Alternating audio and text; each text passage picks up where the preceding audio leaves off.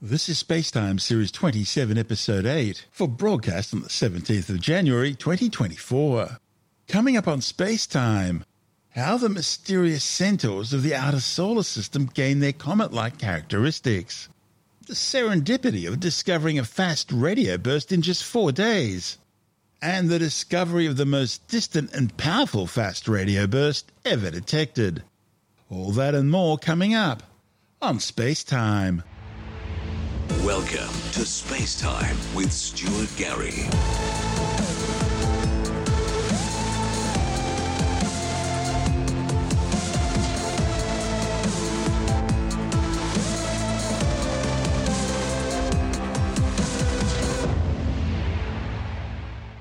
A new study has concluded that close encounters with the gas giants Jupiter and Saturn are causing a group of frozen outer solar system asteroid like worlds to evolve comet like features.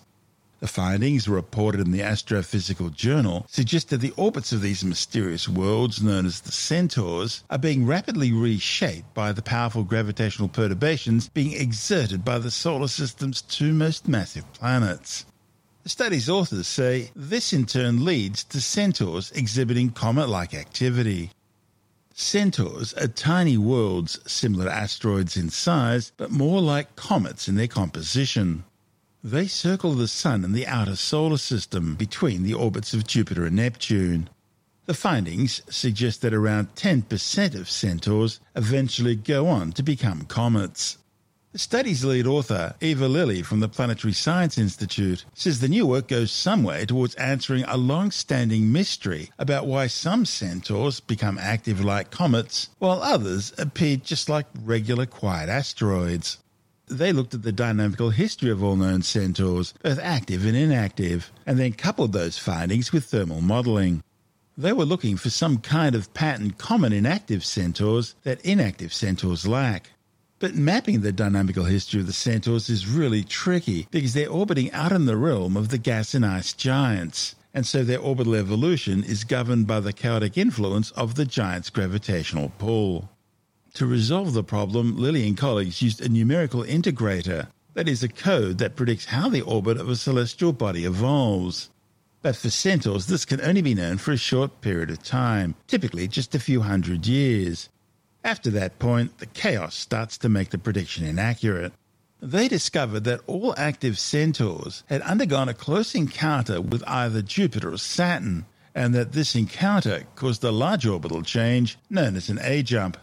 The A jump usually caused a decrease in the semi major axis of the centaur's orbit, while at the same time reshaping it from elliptical to more circular and lower perihelion orbits and the change was really rapid, on the order of just a few months, with the semi major axis being decreased by several astronomical units. An astronomical unit is the average distance between the Earth and the Sun, around 150 million kilometres or 8.3 light minutes. The A jump then effectively places the affected centaurs into new orbits, orbits where their surfaces have more time to warm up, allowing more heat to soak into the crust and mantle, where it can then reach interior ices, which can then sublimate, effectively turning the centaur active. The thing is, centaurs are icy by nature. They're thought to have all originated in the Kuiper Belt, a ring of comets, icy worlds, and frozen debris which circles the Sun out beyond the orbit of Neptune. Gravitational perturbations with other objects in the outer solar system can then fling these objects in towards the realm of the giants, where they become centaurs. An A jump then simply moves them closer towards the Sun, where it's warm enough for the ice inside these things to undergo a phase transition such as sublimation, turning the centaur into a comet. This is space time. Still to come, discovering a fast radio burst in just four days, and the most distant and powerful fast radio burst ever detected. All that and more still to come on Space Time.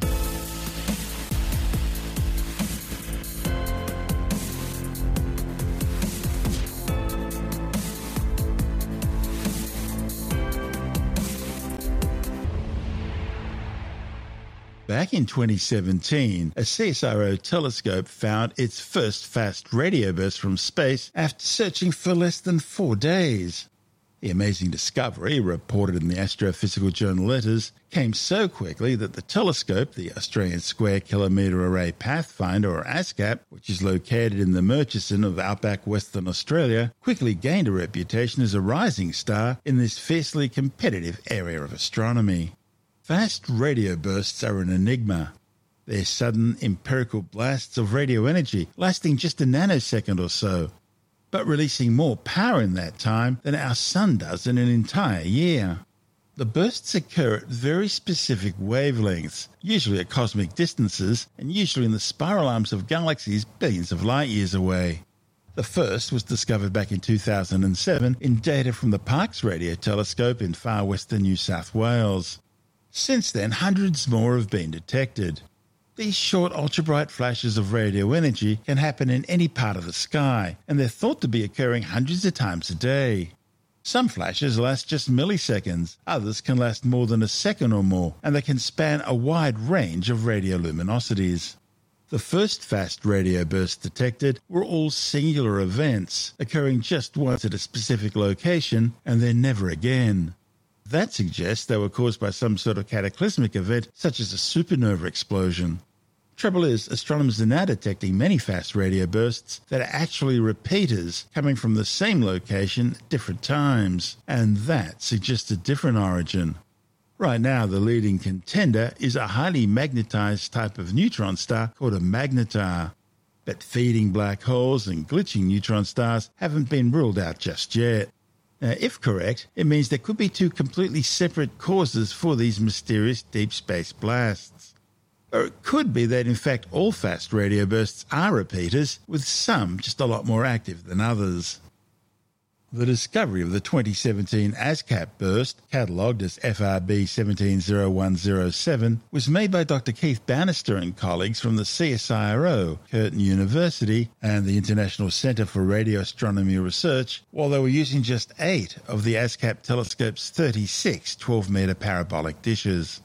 The find was the culmination of a decade of science and engineering development by the CSIRO and Curtin University. To make the historic detection, the authors used an unusual strategy.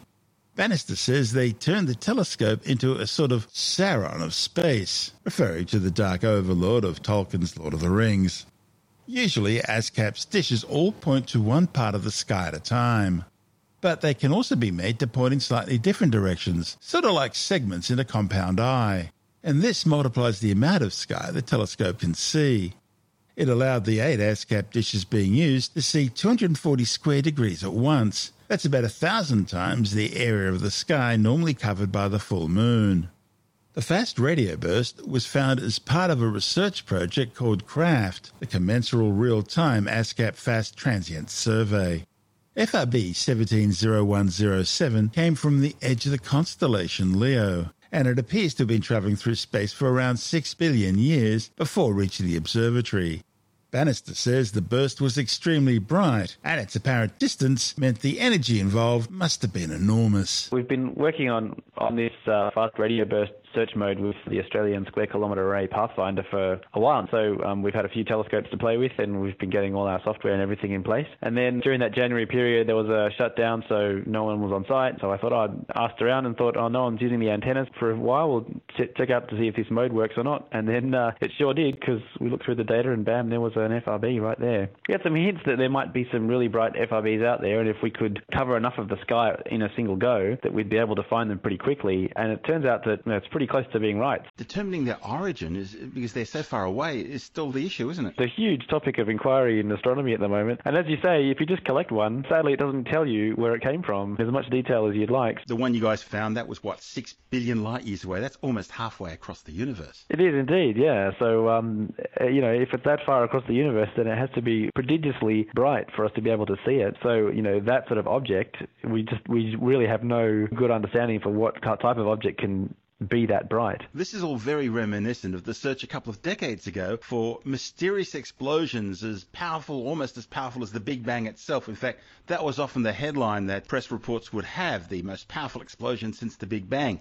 I am, of course, referring to gamma ray bursts. We now know what they are. Took a long time and they were really hard to track down because they were so ephemeral. This is so reminiscent of that. Yeah, that's absolutely right. The key thing with the gamma ray bursts, if you talk to that community, the key thing was when someone managed to localize one, so really get a great, a good, you know, a pinpoint accuracy position for uh, the gamma ray burst when it happens, and everyone found that out and what that position was and trained their telescopes there and were able to look at the afterglow. And once they had that, very quickly people started to understand what gamma ray bursts are, and turns out they're exploding massive rotating stars. So with fast radio bursts, so more positions or good positions will be the key to I think to unlocking the secrets of FRBs. So what do you actually see with the radio telescope when you look at a fast radio burst? It's just what a sudden peak in a signal, or how does it work? Yeah, that's a very good question. It's a little bit difficult to describe over the phone, so I'm going to wave my arms around, and you're not going to see any of it. But that's um, all right. I do radio. so, I can understand. Yeah, yeah. So it's um what we do is we record uh, the signals from the telescope and we re- we record them at uh, a range of different frequencies. So in the same as radio, uh, you know, imagine with your radio dial, uh, people probably don't have those, have those anymore. But anyway, we record uh, different radio frequencies or radio wavelengths, so the long waves and the short waves, and we get them all at once. And the thing about a fast radio burst is that it's dispersed, which means that the, the short radio waves waves arrive first and the long radio waves arrive last. So what we're looking for is a signal where you see uh, a little bit of emission starting in the short radio waves, and then it gradually starts to arrive in the long radio waves. And that's the the signature of the signal we're looking for. And yeah, but basically that blip, you know, comes and goes in about a millisecond or much less actually. So you're looking for a real needle in a haystack. And they're all roughly the same in, in terms of the way they look, their characteristics. Uh, they're, well, they're all uh, they're all dispersed, so they all have that characteristic sweep. But that, the useful thing about FRBs is that that sweep tells you how much matter that the burst has actually gone through between where it came from and our telescope. So while they all have that sweep, the amount of sweep is different for different bursts because different bursts come from come through different amounts of matter. And that's the very exciting thing about them is that every time we see one, it tells us straight away how much, how many electrons or how many atoms it's gone through to get to us. And so with that fact, we can use it to work out the weight of the universe, we hope. Work out what the universe's mass is between us and the FRB. That's right. Yeah, it's a very, very exciting possibility, and it's something that uh, you know you can only do with FRBs. You can't do with any other technique. Tell me about ASKAP. So ASKAP's a, a fantastic machine built by the CSIRO out in uh, Western Australia. So in the middle of the desert, the Murchison, which is about 600 kilometres west of, of Geraldton. So it's as far away as we can manage from people. And the reason we do that is to get away from the phones they have in their pockets. And ASKAP's a very special machine because it's got 36 dishes. Each one is 12 metres in diameter. So you can imagine a satellite dish, but a big one. And and the special thing about ASKAP is it has a special piece of electronics called a phased array feed. And what's special about that is that it can see 36 different patches of the sky at once. So most radio telescopes can only see one patch of the sky, but the phased array feed can see 36 patches of the sky at once. And that's really handy because if, if you don't know where the FRB is going to come from, it helps to be able to cover a big patch of sky. And so ASKAP is really wonderful because it can really see a huge amount of sky all the time. And you're able to see what 240 square degrees all at once using just eight of those antenna dishes. That's right. So yeah, every you know we monitor 240 square degrees, which is about the size of a thousand full moons, and every millisecond we get a new measurement of that piece of sky. It's a huge amount of data, but you really need it to be able to find FRBs quickly. So that's technology that's designed and built in Australia by the CSIRO. And ASKAP's not the only thing at Murchison. There's another radio telescope array up there as well. That's correct. Yeah, the uh, Murchison Wide Field Array or MWA. That's a very different type of machine. It, it works at much lower radio frequencies, and it also they've been looking for fast radio bursts. There they make wonderful pictures of the sky actually. And uh, yeah, and it's a very complementary kind of instrument to ASKAP. Both instruments have a huge field of view, which is what makes them so powerful. Very different looking, but with the dipole type antennas on the Murchison Wide Field Array. Yeah, very different, but complementary. You know, they uh, both see a huge amount of sky, and that's what makes them so powerful. That's Dr. Keith Bannister from the CSIRO. And this is Space Time. Still to come, more on fast radio bursts with the most distant and most powerful burst ever detected. And later in the science report, a new study claims a plant based diet could put you at a lower risk of getting COVID 19. All that and more still to come on Space Time.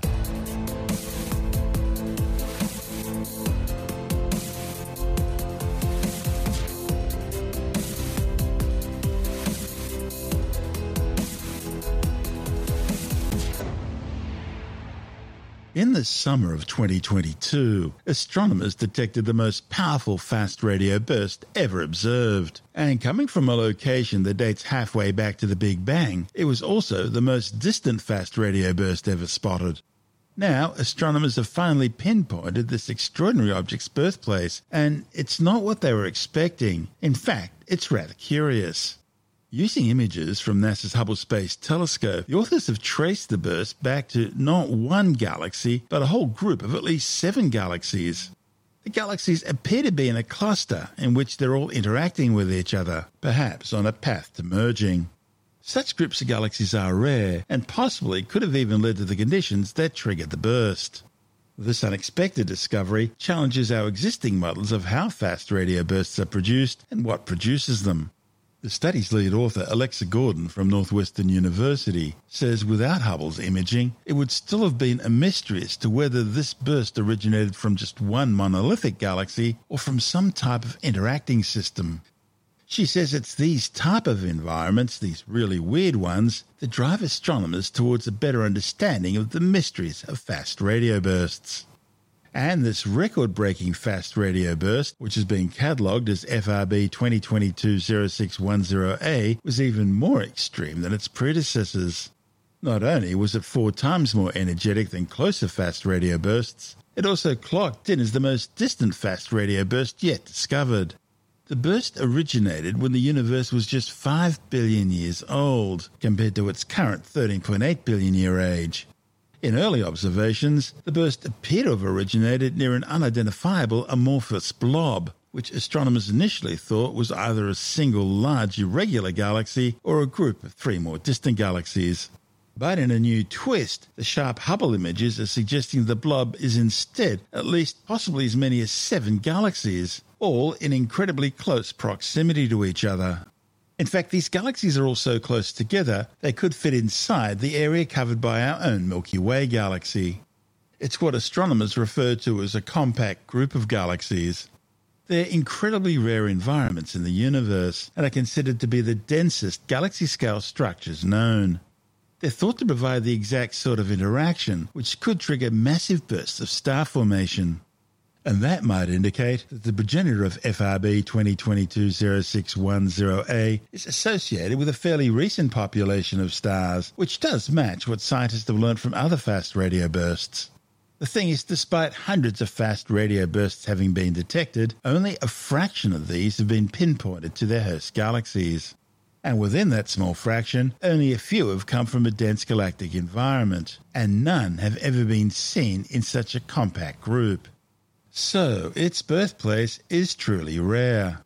Although astronomers have uncovered up to a thousand fast radio bursts since first discovering them in 2007, the sources behind the blinding flashes remain stubbornly uncertain. While astronomers are yet to reach a full consensus on the possible mechanisms behind fast radio bursts, they generally all agree that this must involve a compact object, such as a black hole or neutron star. With a larger sample of distant fast radio bursts, astronomers can begin to study their evolution and host properties by connecting them to more nearby ones, and perhaps even start to identify more strange FRB populations. This is Space Time.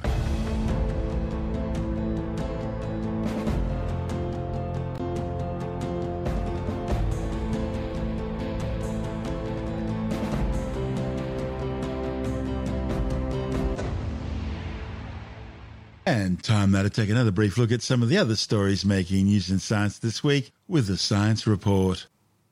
A new study suggests that people who eat plant based diets could end up with a lower risk of catching COVID 19. A report in the British Medical Journal claims researchers asked 702 participants about their diets and then compared the rates of COVID 19 infection and severity within the group over the period of March to July 2022.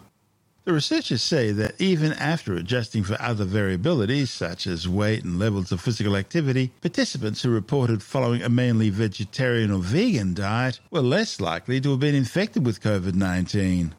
Now, it's important to point out that this kind of study can't prove that the diet caused a lower rate of COVID 19 infection, and keeping up your vaccination boosters is also important. However, the authors say it's possible a higher intake of nutrients in vegetables could impact the way one's immune system responds to COVID 19. Archaeologists have undertaken detailed examinations of ancient grinding tools in order to better understand one of the earliest chapters in human history. The findings, reported in the journal PLOS One, show that these early people were using grinding tools for the preparation of food, such as grinding grains for baking bread and crushing bone to access marrow, as well as general plant and pigment processing during what was known as Green Arabia between 6 and 8,000 years ago.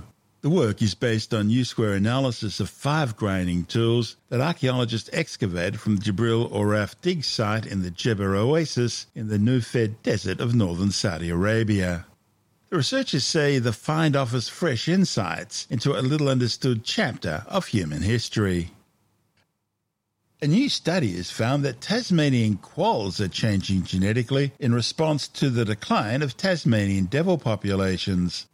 A report in the journal Nature Ecology and Evolution suggested that as some Tasmanian devil populations decline due to the spread of facial tumour disease, spotted tail quolls in those areas are being influenced genetically by their absence. Spotted tailed quolls are a less dominant predator in Tasmania, and their behaviour has changed as devil populations decline.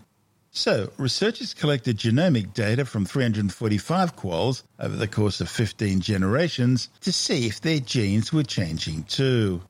The authors say in areas where facial tumour disease was impacting Tasmanian devil populations, there was evidence of less movement of genes between quoll populations, increased population structure, and changes in genes specifically related to muscle development, movement, and feeding behaviour.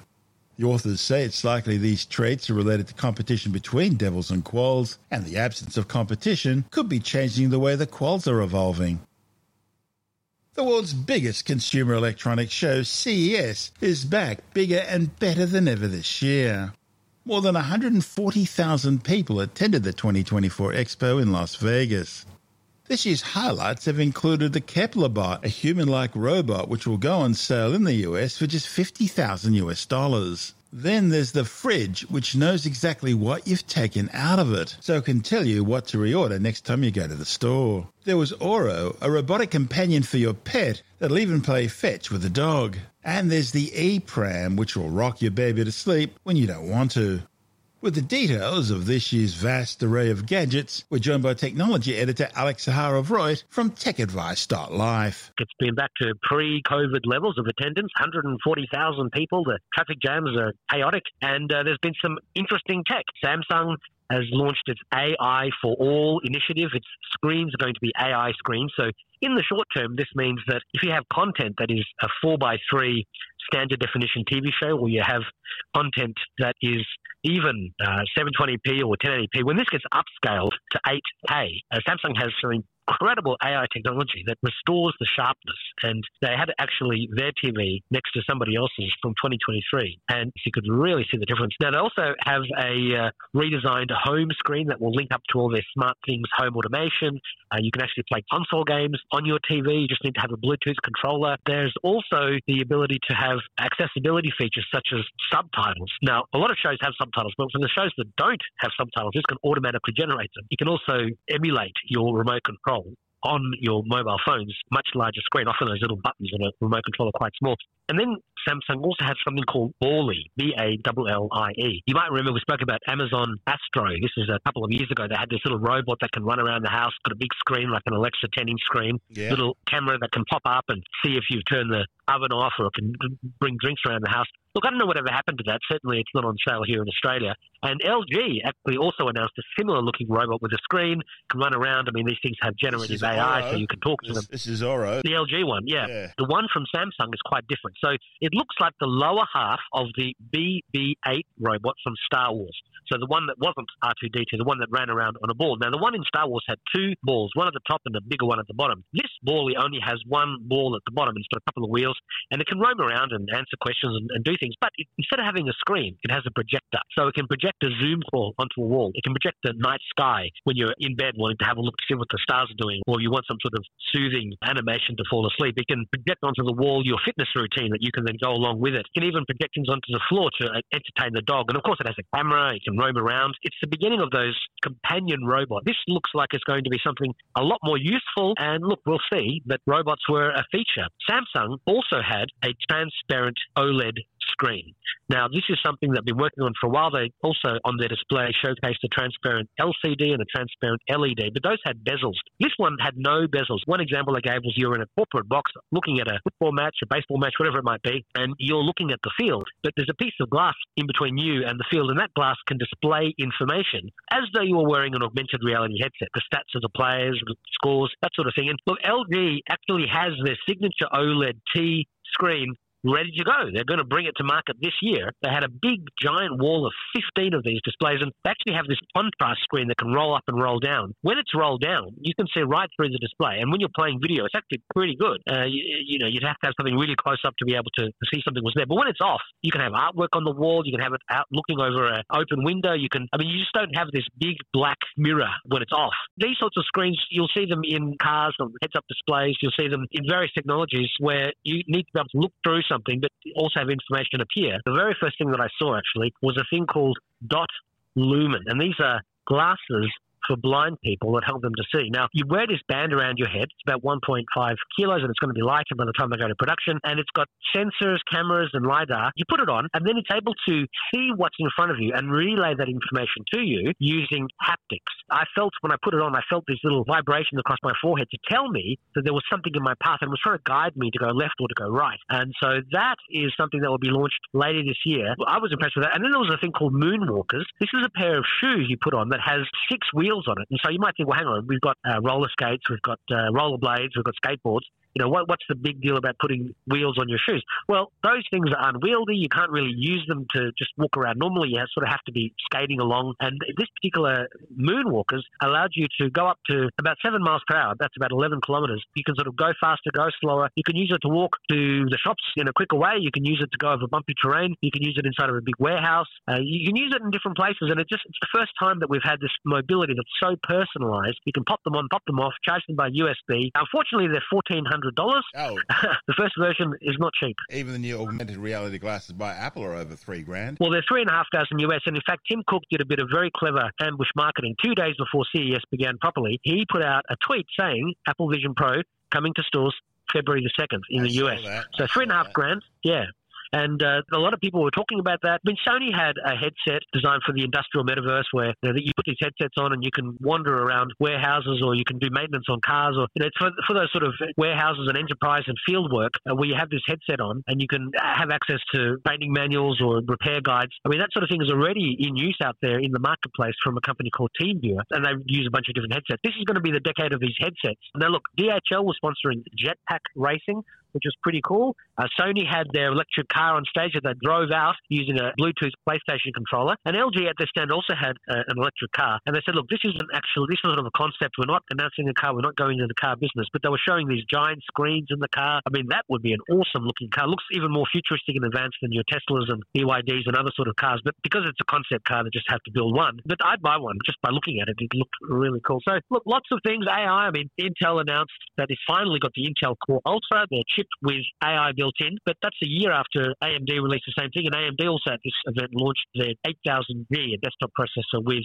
AI built in. And of course, with Elon Musk, he's received his 13th money transmitting license in the US. So he's not a bank yet, but he can send money like Venmo or Cash App. And it's sort of one step closer for him to have something like XPay. he uh, started from- PayPal, from Post. didn't he? Wasn't Elon Musk the? He did. Yeah, yeah. He did. Yeah, he did. And and you know, PayPal has fewer users than X, but because they have a banking license, they make a lot more money. So I mean, Twitter could be or X could be quite profitable if Musk could turn it back into an app for payments. And he's already said he wants to have the, the everything app like WeChat in China where you can do lots of different things. And he wants to bring video calls to the Spaces aspect of X. So instead of uh, just group audio chats, you can have group video chats and wants to augment the Twitch video game streaming service clone that is within X already. So he's got lots of different ideas. And uh, that's all happened during the week of CES. That's Alex Zaharov-Reutt from TechAdvice.life.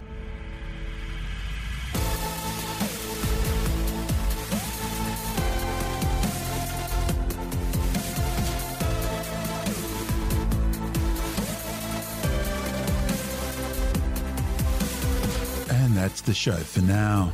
Spacetime is available every Monday, Wednesday, and Friday through Apple Podcasts, iTunes, Stitcher, Google Podcast, Pocket Casts, Spotify, Acast, Amazon Music, Bitesz.com, SoundCloud, YouTube, your favorite podcast download provider, and from spacetimewithstuartgary.com.